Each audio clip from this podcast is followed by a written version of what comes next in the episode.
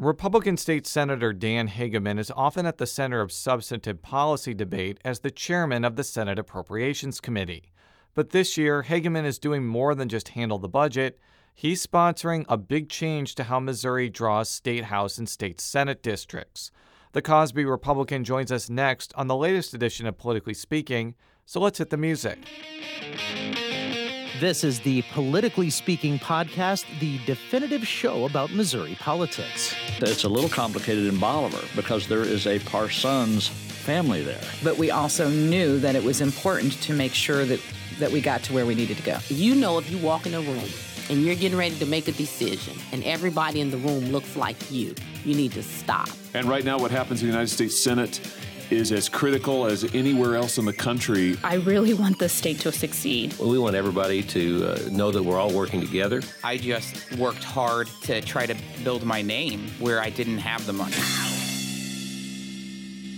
Welcome to Politically Speaking. I'm your host, Julie O'Donoghue, and from Jefferson City, my co host, Jason Rosenbaum, is with me. And we are here today with Senator Dan Hegeman from District 12 in Northwest Missouri. The senator comes from a long line of farmers, and he was previously in the Missouri House of Representatives. He's the chairman of the Senate Appropriations Committee, so we're going to spend a good deal of our time with him talking about the state's finances. Welcome, Senator. It's a pleasure to be with you. I know you've been on the program before, but I'd like to hear this. Could you tell us what the boundaries of your district are? Jason tells me it's quite large. You bet. It's uh, 15 counties of uh, the greater part of northwest Missouri. Uh, it's a very largely rural district. It's, it's, it is the biggest senatorial district in the state. Uh, it goes from Iowa border uh, all the way down through Clay County to the Missouri River and from the Kansas Nebraska border almost over to the Kirksville area, uh, area north and northeast of St. Joseph. So it um, it uh, it is a large district, yeah, and again, I really enjoy the opportunity to visit with my rural colleagues there and, and constituents. Well, we primarily have you on the show today to talk about the state state finances. We will get to a few other topics later. You are the head of the Committee on Appropriations, and I guess I wanted to start out by asking how do you think things are with the budget right now this year, and what do you think is going to happen in the out years? You know, I think the budgets uh, and the revenues are coming in well this year. Uh, you know, and actually, we are looking, uh, for the most part, looking back two years for what I consider a, a more accurate uh, uh, view of the budget right now. Um, you know, last year at this time we were having troubles with the withholding tables, and uh, so if you just look back one year, it kind of skews uh, the uh, revenue that's coming in. But looking back two years gives us a little bit better feel for what uh, you know how much what the revenue truly is coming in.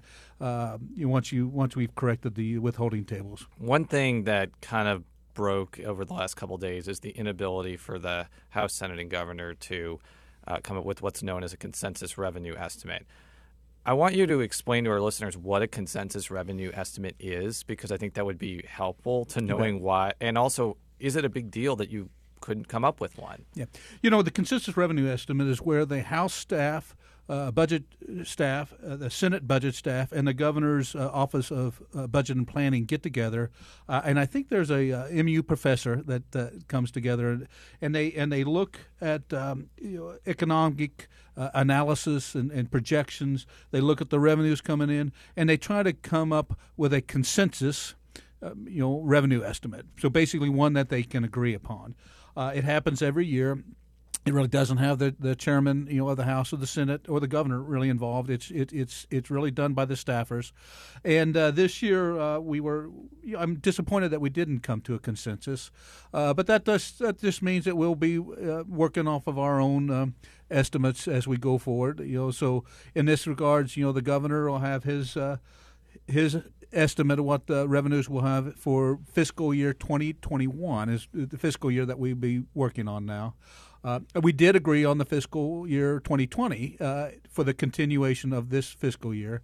Uh, and uh, we, we, did find consensus on that. But it's it's next year's budget that we didn't find consensus on, and so uh, you know the House and the Senate and, and the governor's office will be working off of a, a different estimate of what, what, we get. This has happened before. This is uh, you know it's it's great to have a consensus revenue estimate, but uh, you know certainly we we've not had them in the past and, and probably won't have them in the future.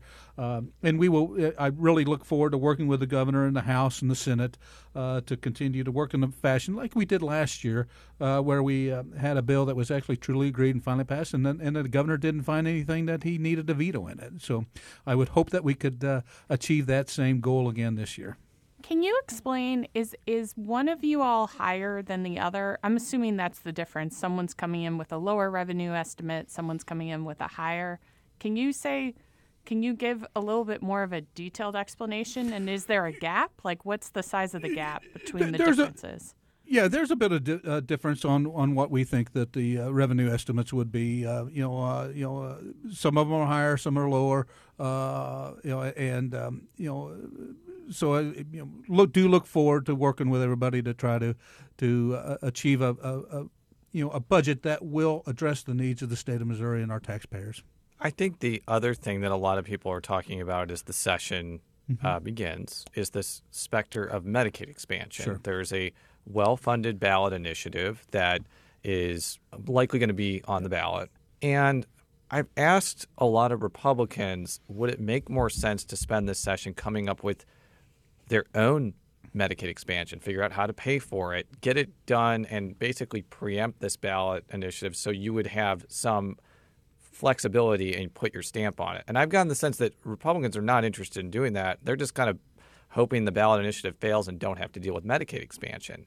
What's what's kind of your view of that scenario? You know, I think there's varying opinions on that. I've heard that too. That, that some people may be considering, you know, looking at an alternative proposal to the initiative petition that's out there.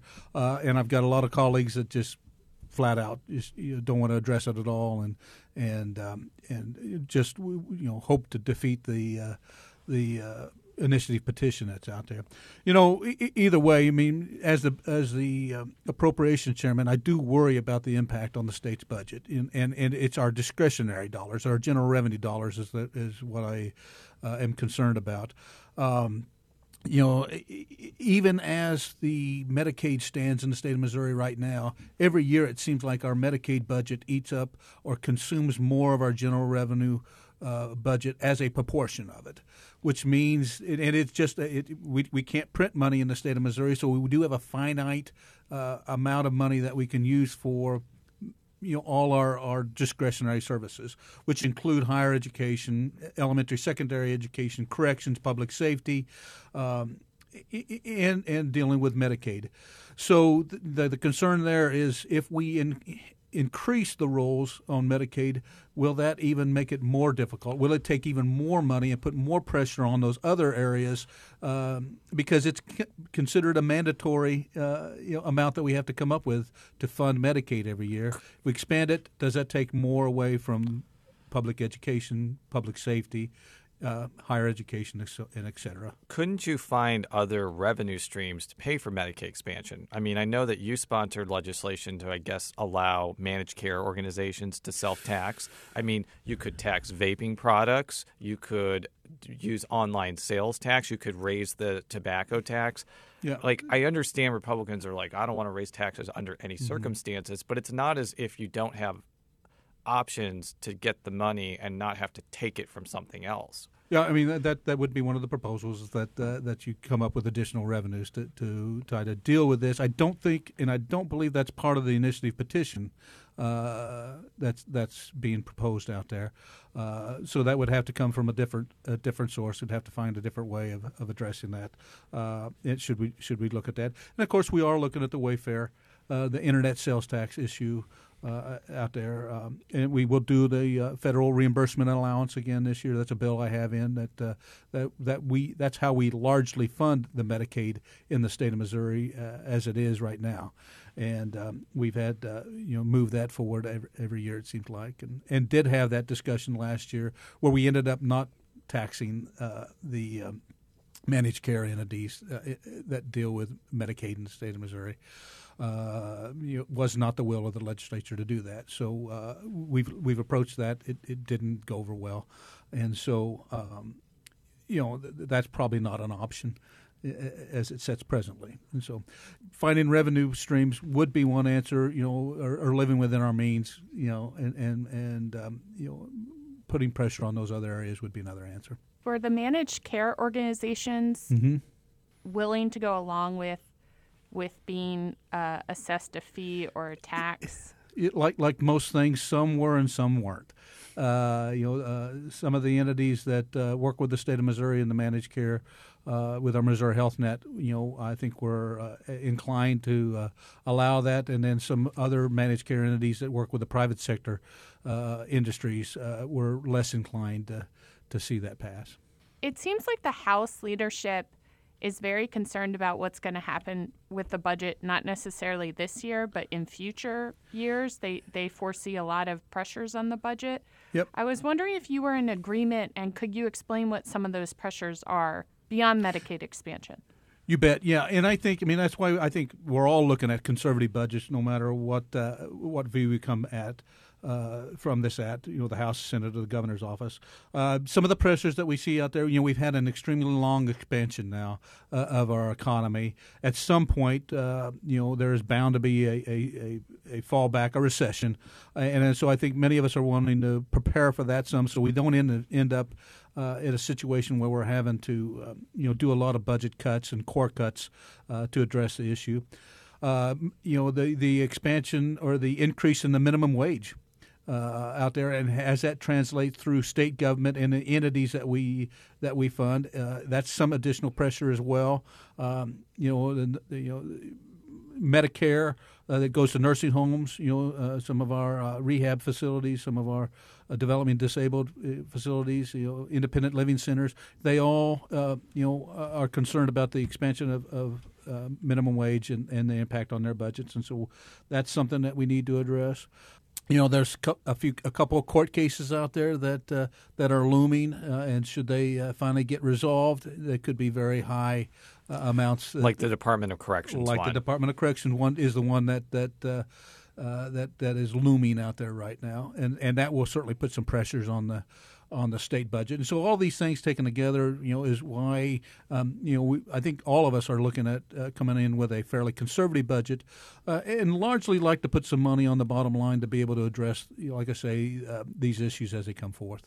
Could you explain briefly, just in case people aren't familiar, what the Department of Corrections lawsuit is? Well, certainly I'm not an expert on it, but uh, to my understanding, there was a lawsuit brought forth uh, dealing with the timekeeping and uh, and responsibilities going along with correctional officers.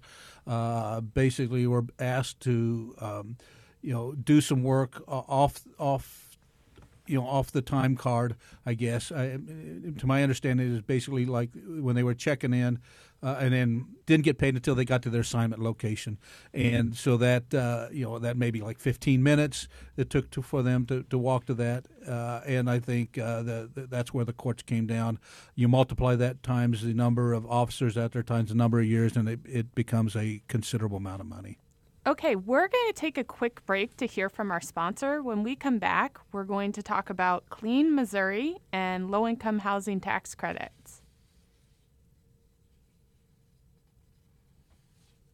And we're back with Senator Dan Hegeman uh, of Northwest Missouri. Jason, I'm going to throw to you to talk to the senator about the next couple topics. So, uh, one of the topics I've been following for many years is the low income housing tax credit sure. issue, which I know that you were knee deep in last year as the handler of a Senate bill that lowered the amount of state low income housing tax credits that could be divvied up every year by the Missouri Housing Development Commission. It passed the Senate, which I thought was the big hurdle, and then it ran into more changes in the House, yeah. and, and nothing ended up getting done. The governor said at the beginning of last session that he was not going to restart the program unless the legislature did something. I talked with him again, and he seemed to be kind of wavering from that. And there is some expectation that he may restart the program even if the legislature doesn't do anything. If he is going to restart the program, does that mean there's really going to be no effort to change the low income housing program. Well, I think we're still going to try to, you know, as I introduced the bill again, to try to uh, provide some legislation and guidance uh, on on that program. You know, uh, many folks have uh, been concerned about the num- amount of money that we put to that program. There are already federal tax credits out there for low income housing. I like to call it workforce housing. Uh, you know, and there's a great need in many of our areas for workforce housing. Um, and so it'd be nice to match that with a state program, and but uh, there certainly is some desire to put some caps on it. Right now, it has no caps on the on the program. It's a it's hundred percent of what the the federal uh, government has, um, and I think that the state, you know, just here again, it comes down to this or that. It, it, it's a matter of priorities. Do we want to put money into this, or do we need it for nursing homes? Do we need it for the elderly? Do we need it for um, you know uh, corrections and such like that? Um, and so it's just a matter of priorities. You know, any tax credits really come off the top. You know, are never discussed as we go through the appropriations process. It's just money that we don't have, uh, you know, in the uh, to, in the budget to deal with, and so it doesn't get the uh, opportunity for the legislature to decide where is the best use of, of those dollars because because it just comes off the top. Do you think that Governor Parson should direct his MHDC appointees to restart the program before session is over?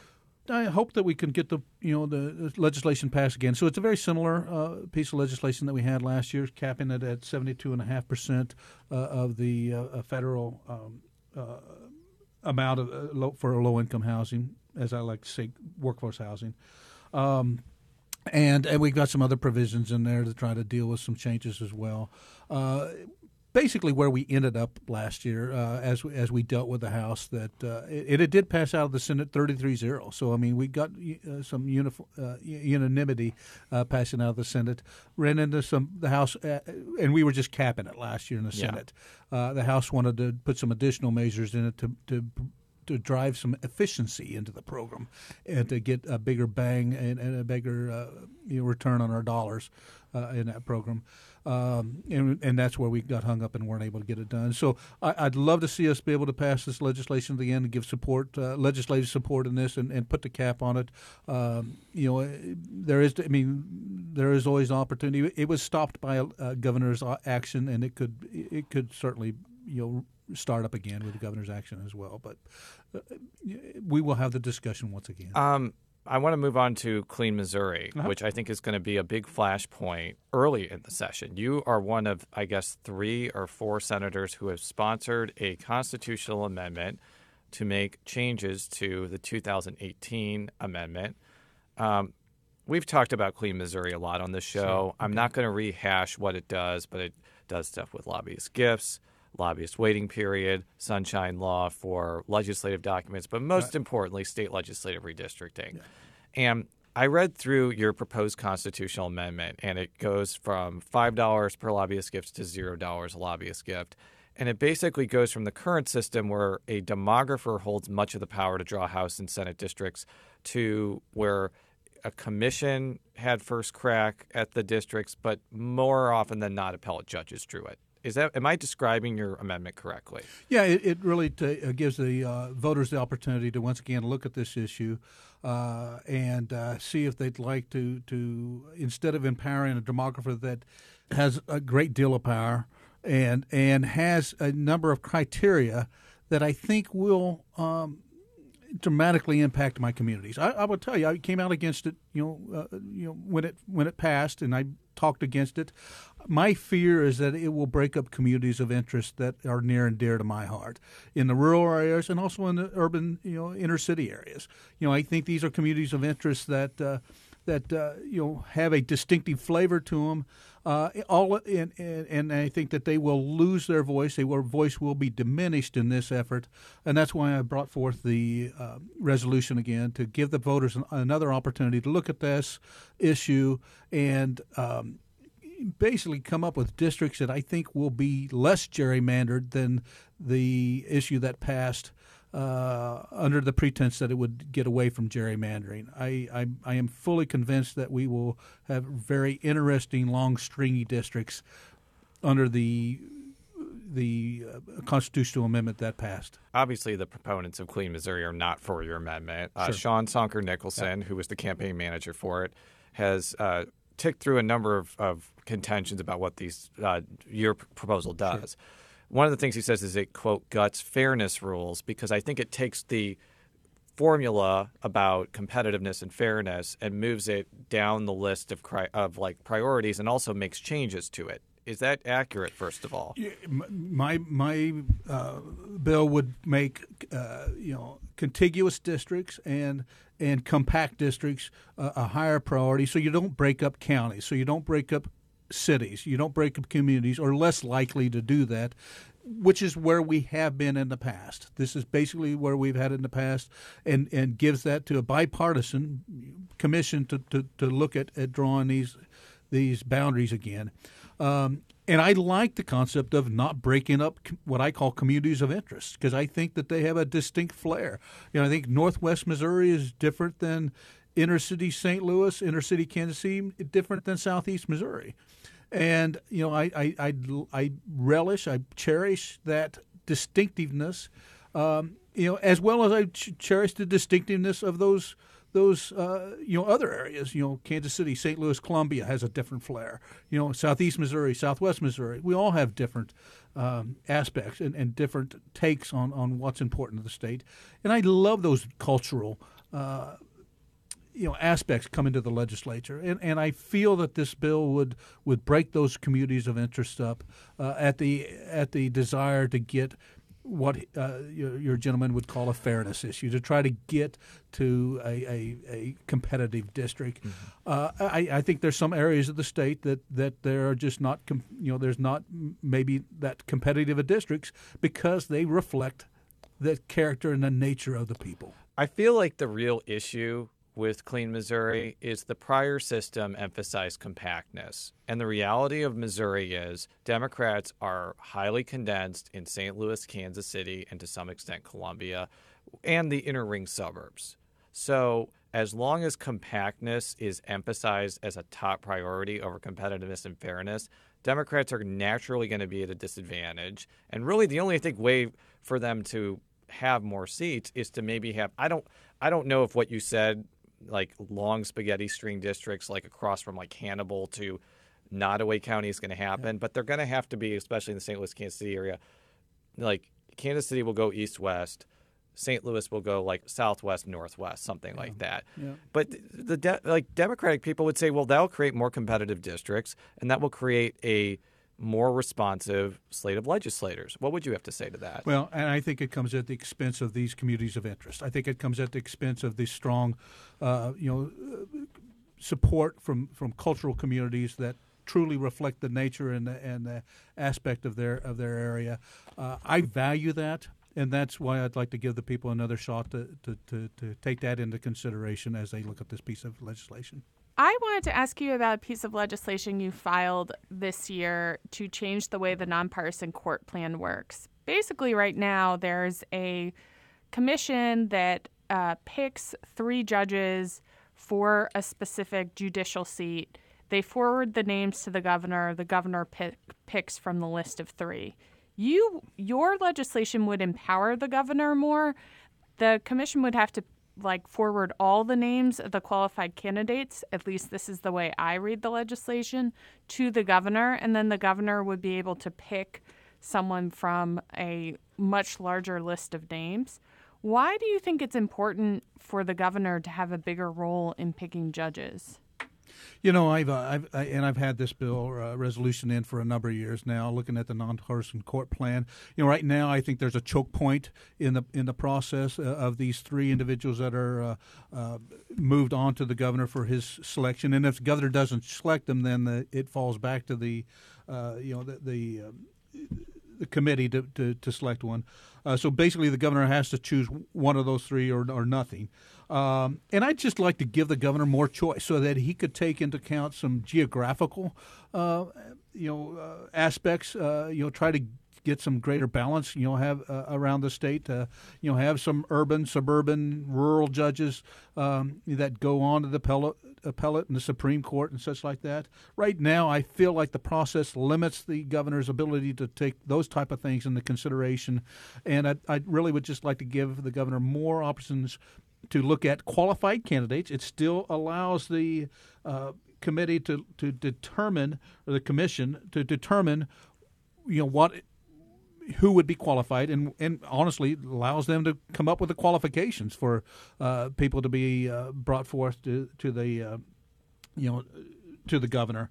Uh, and right now, and it would it would st- still require at least three to be submitted to the governor, but it could be more than that. It would basically just says that all qualified candidates, and again, it's their qualifications th- that they would uh, have to meet, um, but they would be able to go to the governor, and then the governor could select from a larger pool. So I want to make sure I understand the bill. Does the bill require um, all the people who might be interested who happen to meet some uh, set of criteria to be forwarded to the governor, or does it just allow for a, a larger pool of applicants? Do you understand what I'm saying? Y- yeah. Yeah, right now it would require all uh, qualified applicants to be submitted to the governor. You know, I think some cynics probably from from the Democratic side would look at this bill and say, "Well, you're a Republican. Missouri's trending conservative, which means the governor is more likely to be a Republican moving forward. You're just trying to empower a uh, person that you assume is going to be a Republican to pick the judges. What would you say to someone who, who said something like that, looking at the bill cynically? Well, this doesn't. Uh, I mean, the governors uh, come and go. I mean, we've had I've had the pleasure of serving under Republican and Democrat governors. It would just give the uh, governor a greater say in the uh, pool of applicants, let's say, and and and to be able to, like as I said earlier, to take into consideration geographical placement. Uh, you know, again, bringing those cultural differences from rural Missouri to suburban Missouri to urban Missouri, uh, and allowing them to be reflected in the judiciary as well. Do you feel like there are a dearth of judges from rural areas? Like I do. No.